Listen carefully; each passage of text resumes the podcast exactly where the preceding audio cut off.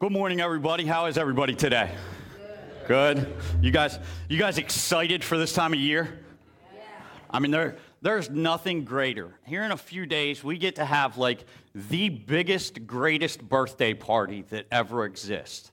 I mean, we get to celebrate the birth of our Savior, Lord Jesus. I mean, come on, you guys, get excited about that. Come on. I mean, you guys, you guys will go nuts for your friend's birthday party. But we're going to have Jesus' birthday party. I mean, that, that is something to be excited about. So the, the message that I have for you guys today is a, I was asked to do a Christmas story by Fred. Um, so I, but I, I did I did steal his message, kind of. Um, so I, it forces him to, to pick something else. So what we're we're going to look at today is is is the birth of Christ. Um, and some things that, that took place during that. But kind of, I'm I'm hoping to put a little bit of a, a different spin to it that, that God kind of showed me as I was walking through this story. And uh, I've entitled this, Are You Willing? Um, because there there is a part in us that, that it's we have a responsibility in our walk with Christ. Who knows that? It's... I, I love that, that God is willing to do it for us. I love that God is for us and not against us. Um, but there is our part. And who knows that, that in a friendship, it's it's a two-sided thing also. Um, he puts a lot more in than what we do, which I'm more than willing to accept. Um, but it's something that we have to look at. So, like I said, we're going to look at Luke two today. And I, I want to read through, before we get really started into this, I want to I want to read through the scriptures real quick to you. And then uh, we'll we'll kind of break them down and, and look at them. So we're going to look at Luke two, uh, verses one through twenty. And it says, It came to pass in those days that a decree went out from Caesar Augustus that all the world should be registered. This census first took place while Cornelius, I did not pronounce that right, forgive me, uh, was governing Syria. So, so all the one went to be registered, everyone to his own city. Joseph also went from Galilee, out of the city of Nazareth, into Judea, to the city of David, which is called Bethlehem, because he was of the house and lineage of David, to be registered with Mary, his betrothed, betrothed wife, who was with child. So it was that, while they were there, the days were completed for her to be delivered. And she brought forth her firstborn son and wrapped him in swaddling, swaddling cloths and laid him in a manger because there was no room for them in the inn. Now, now there were in the same city, or excuse me, in the same country, shepherds living out in the fields, keeping watch over their flock by night. And behold, an angel of the Lord stood before them, and the glory of the Lord shone around them. And they were greatly afraid. Then the angel said to them, Do not be afraid, for behold, I bring good tidings of great joy, which will be to all people. For there is born to you this day in the city of David a Savior who is Christ the Lord. And this will be the sign to you. You will find a babe wrapped in swaddling cloths, lying in a manger. And suddenly there was an angel, with the angel, a multitude of heavenly hosts praising God and saying, Glory to God in the highest, and on earth goodwill toward men. So it was when the angels had gone away from them into heaven that the shepherds said to one another, Let us now go to Bethlehem and see this thing that has come to pass, which the Lord has made known to us. And they came with haste and found Mary and Joseph and the babe lying in, the, in a manger. He now, when they had seen him, they made him, they made widely known the saying which was told them concerning the child. And all those who heard it marveled at those things which were told by the, told them by the shepherds. But Mary kept all these things and pondered them in her heart. Then the shepherds returned, glorifying and praising God for all the things that they had heard and seen as it was told to them. Amen. Let's uh, let's go ahead and pray over top of this message. Ask for, for God to, to truly lead this. Heavenly Father, just thank you again this morning. We we thank you for your word. We thank you for this house that you've given us to congregate in. We we thank you that you, you still very much speak to us today. God, as, as always, allow this message to be one hundred percent of you, zero of me. I ask that you, you use these, this time and these words to, to allow us to, to receive from you, hear what it is that, that you're speaking to us. Give us a willingness, Father God, to, to step out with boldness into you today and to do as, as you're leading us to do. God, I ask for, for all that are here today to truly receive and feel the love of you in the heart and to just, just know that your presence is great with us today. In Jesus' name, amen. So, I'm going to be honest. Uh, I, I'm kind of worried about this message. I feel, you know, the, the birth of Christ, like there's nothing I could say to glorify it to the to the esteem that it should really be glorified. But I'm going to do my best here for you guys today. Before we get into the message, I want to I want to show you something that I learned. Um, I've spoke about it a couple times, but I want to show you something I've learned throughout my study time and, and how to study the Word of God. And that's uh, exegesis, eisegesis. I believe I'm pronouncing them right. These are, are two different study forms for, for what the Word of God says to us. And the first is its original context of biblical passage to determine that passage's meaning. So it is, it is the literal form of what the verse means and what it is saying. The other is the eisegesis, which is using things other than the original context of the biblical passage to determine that passage's meaning. So in, in the short of the eisegesis is the, what do you interpret from it? What's between the lines? What is it saying to you? And It is, it is very important that, that we do understand the contextual meaning of God's word and what it is literally saying.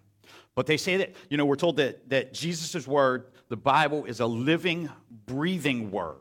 So it is very much alive today. And I can have a conversation with my wife and the same conversation with Fred and two meanings being taken out of that same conversation depending on where you're at in your life, depending on the situation that is happening with you. So you're using the things around you, the things you know and what you're walking through to determine what it is that God is saying to you. And a, a good bit of what I'm going to use today is what God has spoken to me through this message.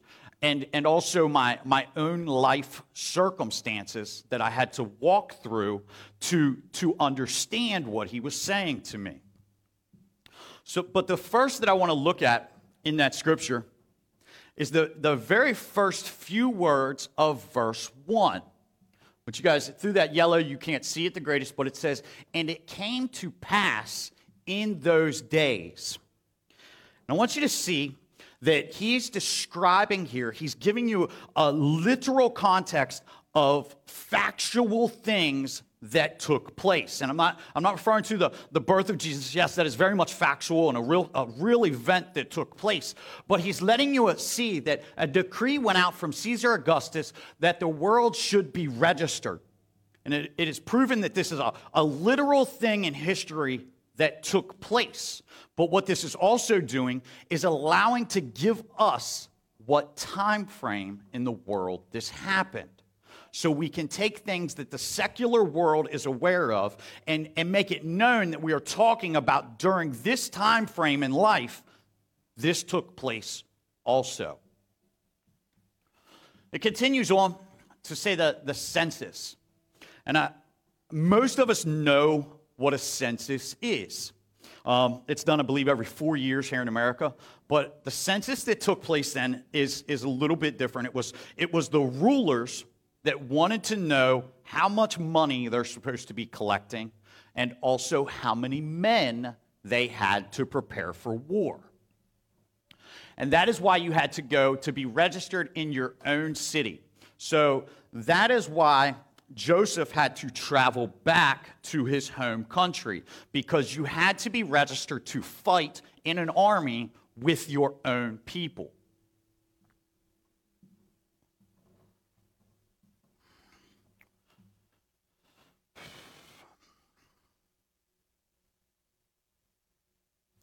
Galilee to Judea. So I, I want to identify this because I want you to see that there, I, I told you that it, this is part of your will and there's work that has to be done. Now, I don't want anything to get confused during this message. You are not saved by works, but there is work in your salvation. And I hope we can really differ the two in those, that it's not by your works that God gives you grace. It's because of grace that you do the work.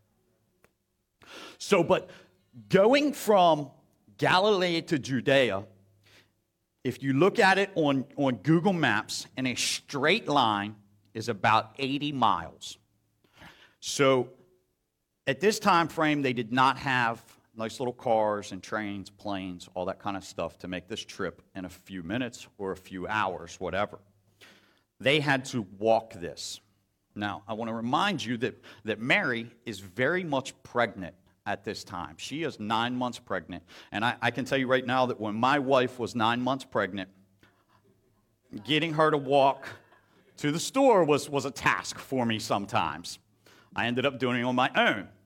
So, but I want you to see that it, Mary, Mary was very much willing to, to be obedient with inside of her fiancé. It says, it says, but betrothed, I'm not pronounced, betrothed wife, which that actually means a, a, a person who is engaged. So they are not fully married at this time. But, but Mary much had a willingness of submission at the same time.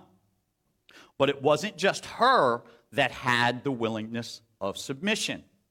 There was also her soon-to-be husband, Joseph, who had a willingness and submission to his governing authority. It's kind of a whole other message for us that, that we are called to obey the law of our land. But I want you to see that, that there was a census that took place. There was a submission and a willingness to, to, to be obedient, which then gave us what began to line up, the birth of Christ. And in that, they had to be in the right place at the right time. But I want you to see that also that it's amazing that just these, these seven passages right here fulfill so many prophecies of the Old Testament. Just three of those prophecies that were fulfilled It's Jeremiah, it's in Jeremiah twenty-three, Micah five two, and Isaiah seven fourteen. All of these prophecies had to be fulfilled to know that it was the birth of the Savior that was taking place. And the only way that that could take place is if God put the right people in the right place at the right time. This is where our submission and our willingness to, to do the things of the world play in with God, making it all greater for his good. What is that? Romans eight twenty-eight, I believe it is, that, that God will cause all things to work together for the greater of his good, of the people who are called according to his purpose and love him. Mary and Joseph are two people that absolutely love God. And they, he is taking the things of the world and working them together for the greater of the good of the purpose of the birth of Jesus. We're told in there, days are coming, says the Lord, that I will raise up to you, to David a branch of righteousness. We, we know this because we're told that in everyone to his own city, Joseph, and, and, and that's Joseph is, is part of his lineage. That's what gives us that. Micah five two, but to you, Bethlehem, that's saying that, that where your Savior will be born. So Jesus had to take them this eighty-mile, or excuse me, God had to take them this eighty-mile journey to put them in Bethlehem to make it the right people, the right lineage at the right place. And then also, therefore, the Lord himself will give you a sign. Behold, the virgin shall con- conceive and bear a son and shall call his name Emmanuel. Mary. And we all know the stories of that's in Luke one of how Mary conceived. Um, if you don't know that story, please see me afterwards, and I, I would be glad to go over that with you. um, but that's that's how that one was fulfilled. But you get into verse seven, and she brought forth her firstborn son and wrapped him in swaddling cloths and laid him in a manger because there was no room for them in the inn. There's another prophecy that is fulfilled here, and it's one that I believe we really need to think about, because a lot of times we see that Jesus was rejected during his, his three-year ministry, you know, thirty years after his birth. But do we really think of how much he was rejected from the second he came into this earth? Isaiah fifty-three three tells us this: he is despised and rejected by men, a man of sorrows and iniquity, with grief. And we hid, as it were, our faces from him. He was despised, and we did not esteem him. From the second he was born, it says, for there was no room in the inn. A lot of us do the same thing with Jesus today. We have, we have room for him, but it's not in the main house.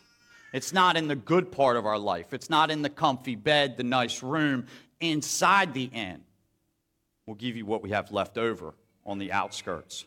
We'll let you into the to the cold, dark spots of our life, but I won't let you into the, the quality inn of my life.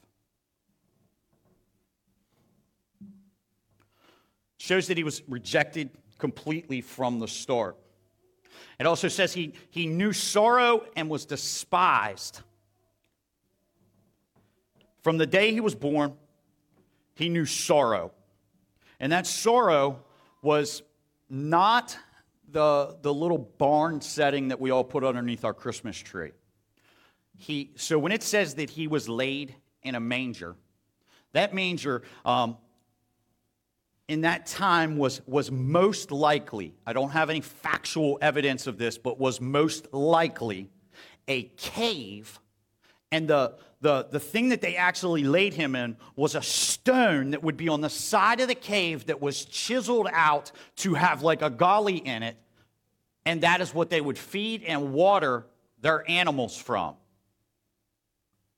We took Jesus and laid him in that. And he still had a willingness to carry on his ministry, unlike we do today. What if Jesus would have did the things of, oh, well, my childhood, I started out like this, and, and this, this, I had to be laid in this, this cave, and I had to be laid in this little sloppy trough. I, I must not be the Messiah. I, I can't do something great because of what my childhood was, because of the way I was born. We have a mentality of that today. We we want to blame that the, the ugly parts of our life are the reason that we act the way we do today. But also, a lot of us do the thing of, oh, I can't receive salvation because of how dirty my life was, or how dirty my life is.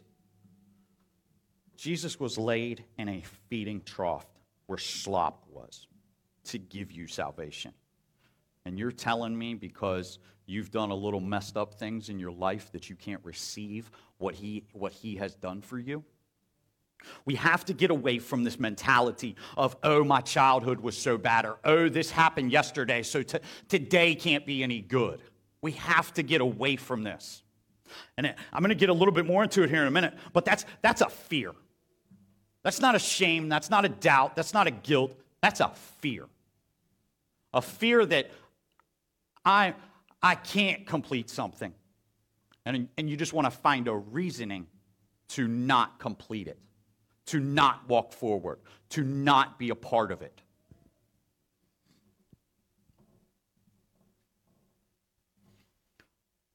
We're also told, we're told in Matthew eight twenty that Jesus said, foxes have holes and, and excuse me, foxes have holes and birds of the air have nests, but the Son of Man has nowhere to lay his head.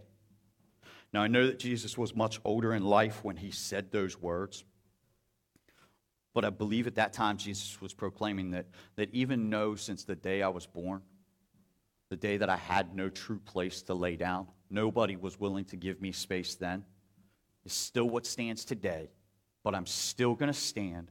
I'm still going to tell you what my Father has sent me to do, and I'm still going to continue on, even though I'm despised, rejected, and have nowhere to lay.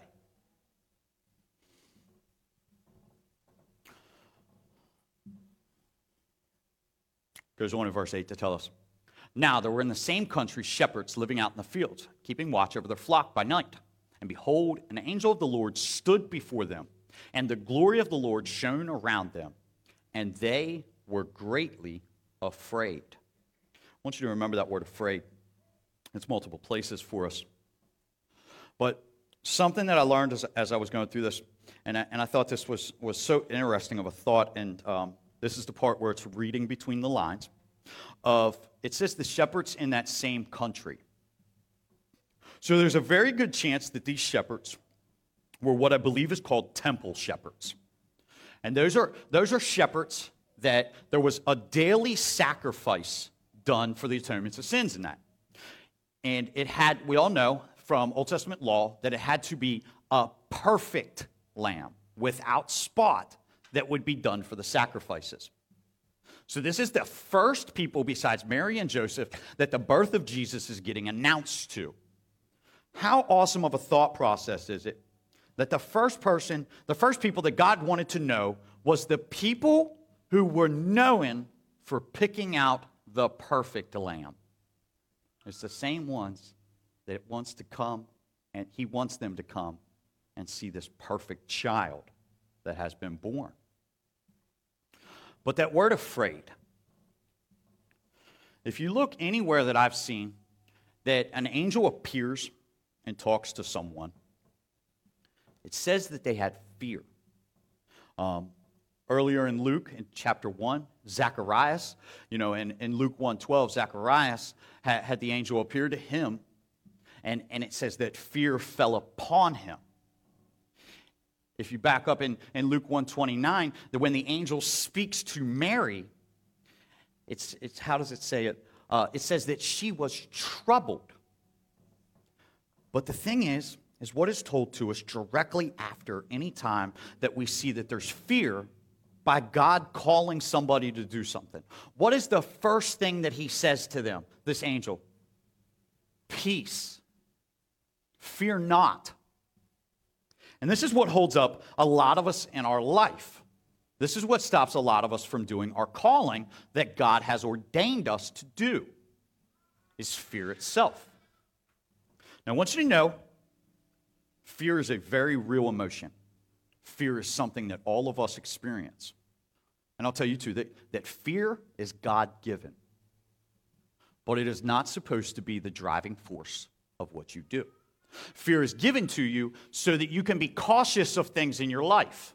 I am fearful of falling off this stage in the middle of speaking with you guys. So what do I do? I keep myself two to three inches away from the edge. Why do I do that? Because I have a fear of it. That is a healthy, good fear. What is not supposed to take place is when God has ordained and called you into a purpose, is you not to walk into it because your fear outweighs what God says about you.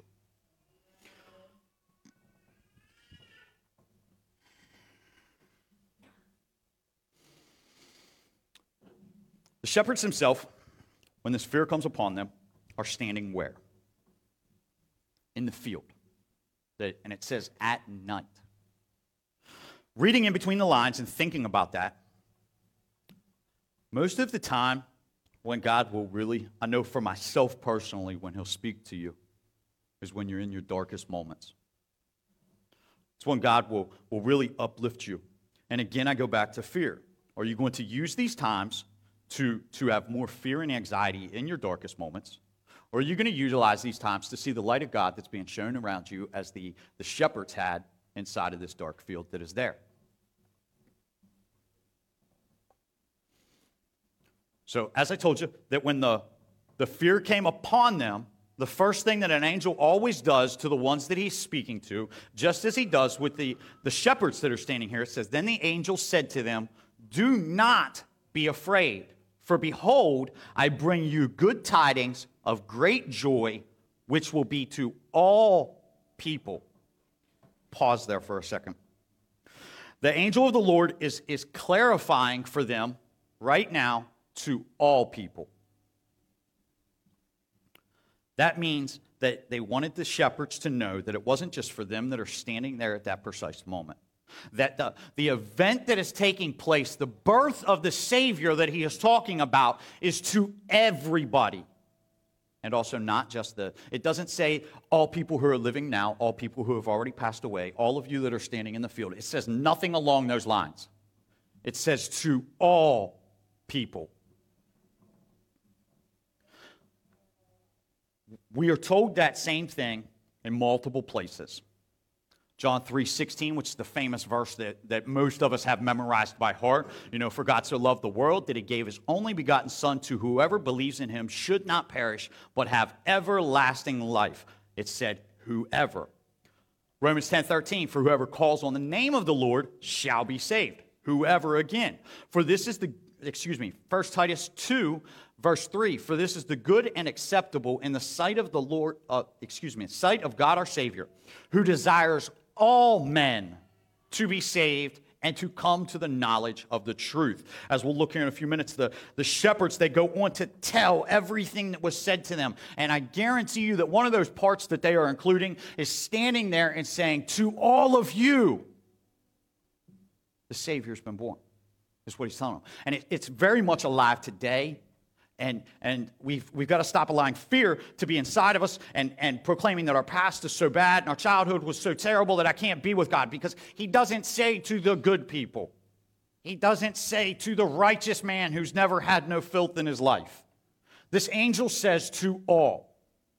That includes you and I. That, that includes the drug addict. That includes the rich man that's that's been in front of the church his entire life. That, that includes the, the widow who sits in the back of it. To all people, to this day, salvation is here.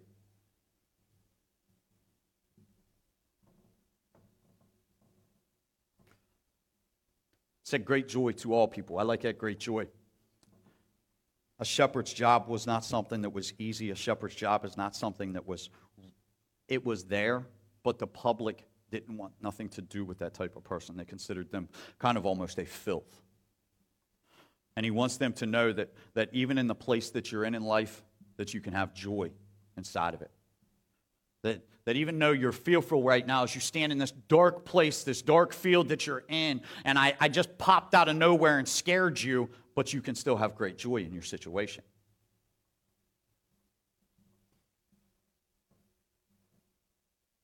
It says, for there is born to you this day in the city of David a Savior. And I believe that's God calling for us right now. Somebody needs to answer that. Somebody here needs to answer that. So he's he's letting us, the angel is letting the, the shepherds know of a few things that is taking place right now. It says born. He's, he's, the angel's letting them know what is happening right now as he's speaking to him. And he, he says to you. He's reassuring them that, that, that this isn't a figment of their imagination, that, it, that he's little, literally talking to them. He's re- reassuring us of the all that is included, like I said a minute ago.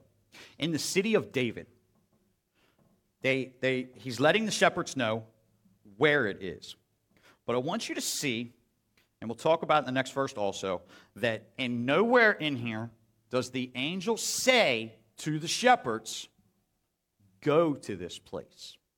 Travel like this. I want you to do this. Nowhere in there does this angel tell them anything along those lines. All that the angel is doing is allowing them to know what is happening, who it's happening with, and who it's happening for. And then, of course, it says, the in the city of David, a Savior.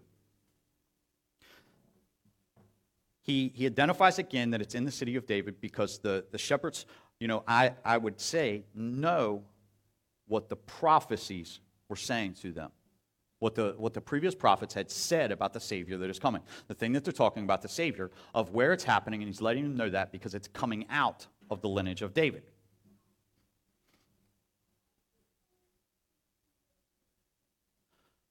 Goes on to say in Luke twelve, or two twelve, and this will be a sign to you. You will find a babe wrapped in swaddling cloths lying in a manger. So the angel's just identified with the shepherds of where this was taking place. Now he's identifying with them. How you can identify, how you can see and know that what I'm talking about, here is what it will look like. And suddenly there was a, there was with the angel a multitude of heavenly hosts praising God. Glory to God in the highest, and on earth, peace, goodwill towards men.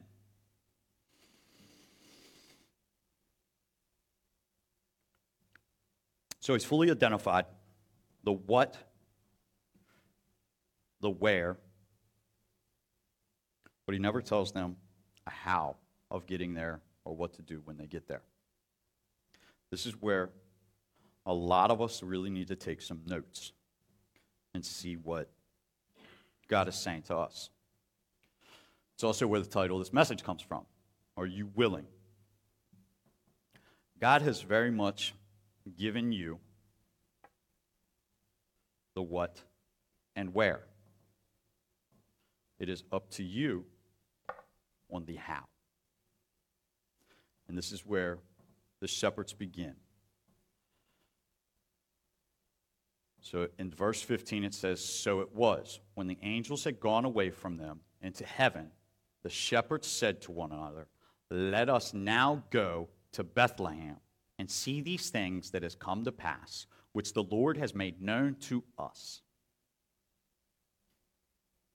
The angel clearly identified the what and where. And the shepherds, as soon as that, that enlightenment, the glory of God, as soon as that's not standing in front of them anymore, they're back in a dark field. But they chose to seek out what it was that God had said to them. They didn't start freaking out and saying, oh, we, we can't do that. Well, we've got to take care of the sheep. They're still sitting here. We we can't. We got to wait till daylight to get there because it's too dark for us to walk through there. They didn't give no excuses.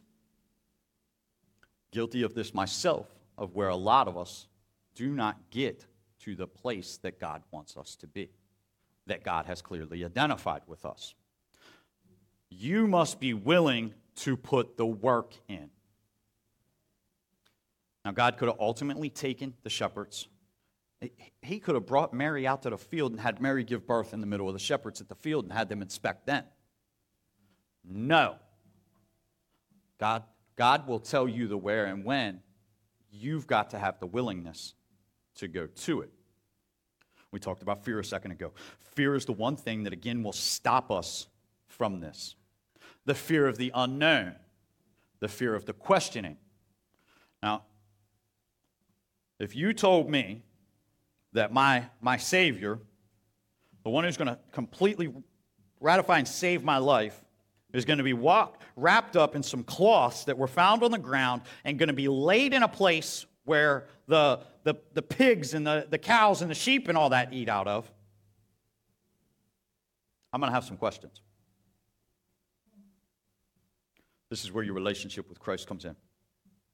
When you when you truly see God operating in your life, that you don't question it, that you don't walk in the fear of what it is. But the shepherds, they do something that moment. There's a lot of people that are sitting here right now that know God is saying something to them. Stop waiting. Start acting. Start being willing.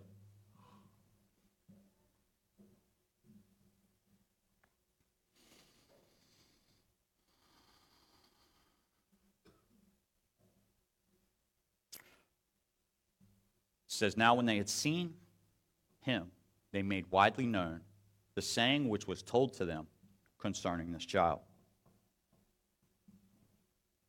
They didn't stop along the way to try to grab others. They, they went and found what they was told about. They went directly to it. You don't have to get a tag along.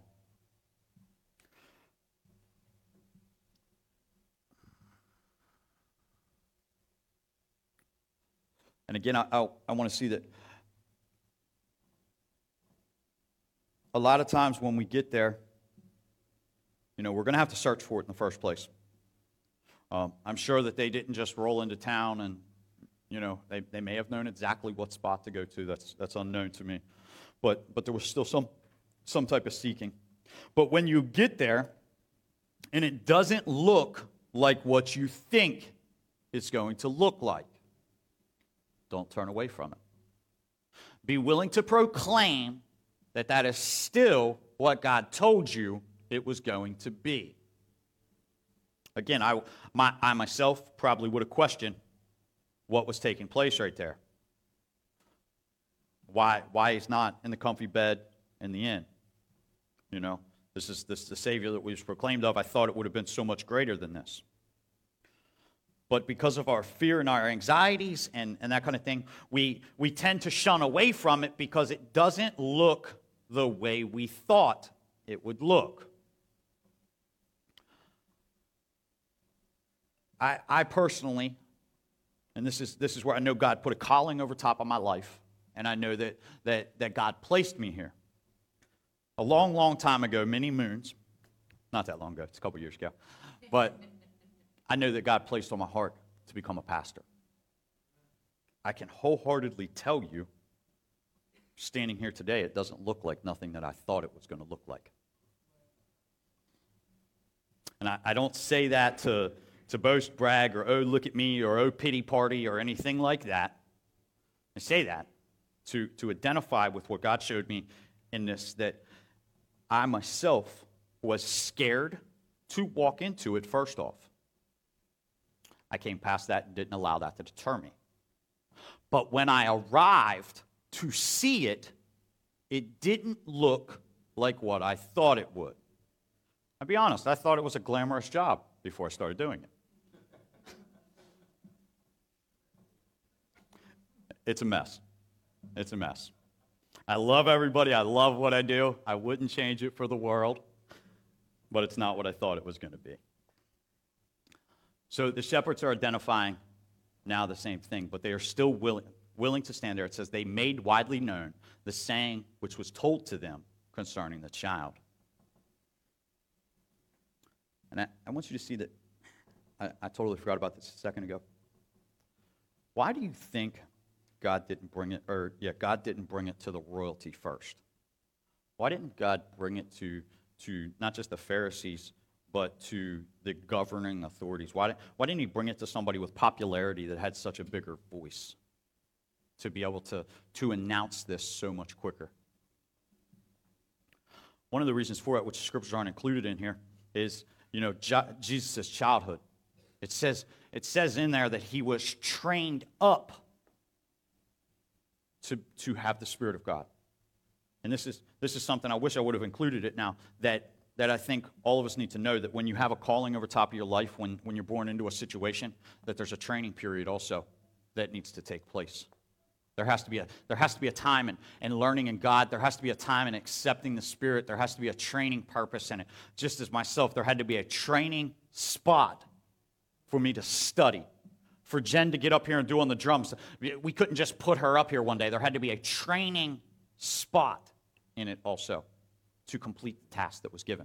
And I believe it was the same with, with baby Jesus, this little eight-pound, six-ounce baby Jesus that was born here. That's a Talladega Knights. You guys remember that quote? I'm sorry, that just threw me off. We're good, though. But there, it, it is. Maybe that's another message that we'll put together of that, though. But it was it was more that God knew who would accept him.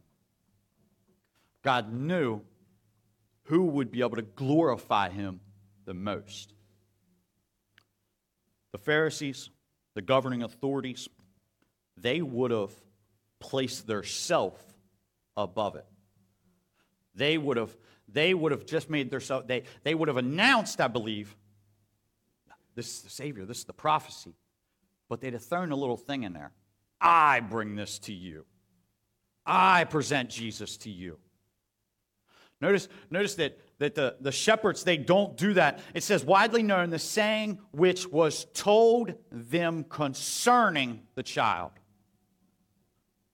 Said, listen, we was we was out in the field, and this, this, this magnificent thing took place, and we were told that the birth of our Savior. They wouldn't say, I bring you the birth of the Savior. I present to you the birth of the Savior. No, they, they placed it more as, we got the privilege to be here with the Savior. We need to remember that in our in our walks today. Of it is not God, or excuse me, sorry, it is not I who brought myself to this position. It is not I who got myself out of addiction. It is not I who, who restored the marriage between me and my wife. one hundred percent was solely Christ that did that. I put some work in. I put some study in. I put some time in. But Christ led me in it. I tell our men's home and that uh, women's home all the time that anytime they use the word but, Jesus better be the next word out your mouth. Otherwise, I don't want to hear it. Because the word but makes everything previous to that statement obsolete. You ever had somebody tell you, I had a good time, but? Uh, your house is beautiful, but you got a crack in the wall. It's a bad habit, and I, I beg you guys to remember that.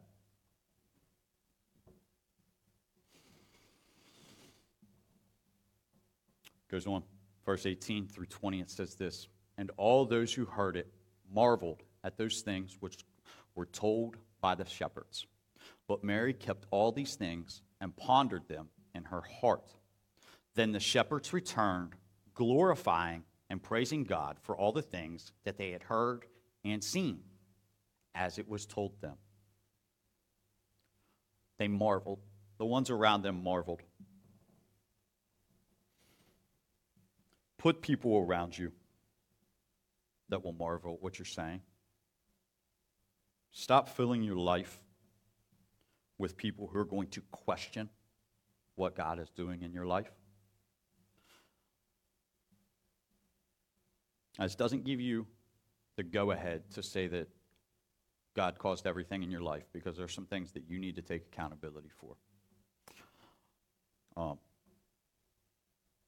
but seriously, surround yourself with people that when you say God brought me out of addiction, when you say God gave you a house, is not going to question how you financed it in that. Is, is not going to question what rehab you went through. They're going to glorify God in the situation with you.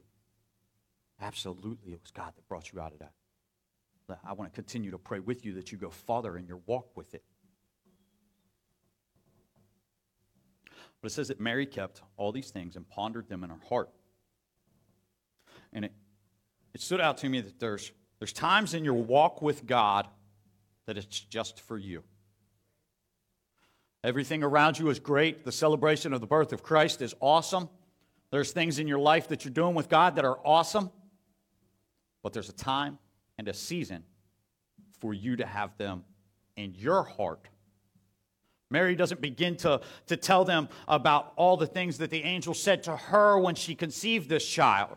She ponders all of this new information that is coming in on top of the information that she already has. Now, do I believe at some point in her life she began to announce this? Absolutely. But there's a time and a place for everything under the sun. And there's sometimes that you need to just sit and be with God yourself and not worry about what the people around you are saying.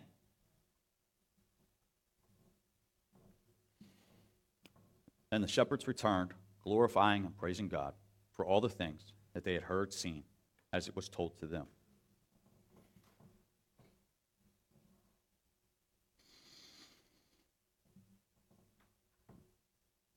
How many of you have had something happen in your life that you know was God in your life? I see a whole bunch of hands right now that need to start praising God.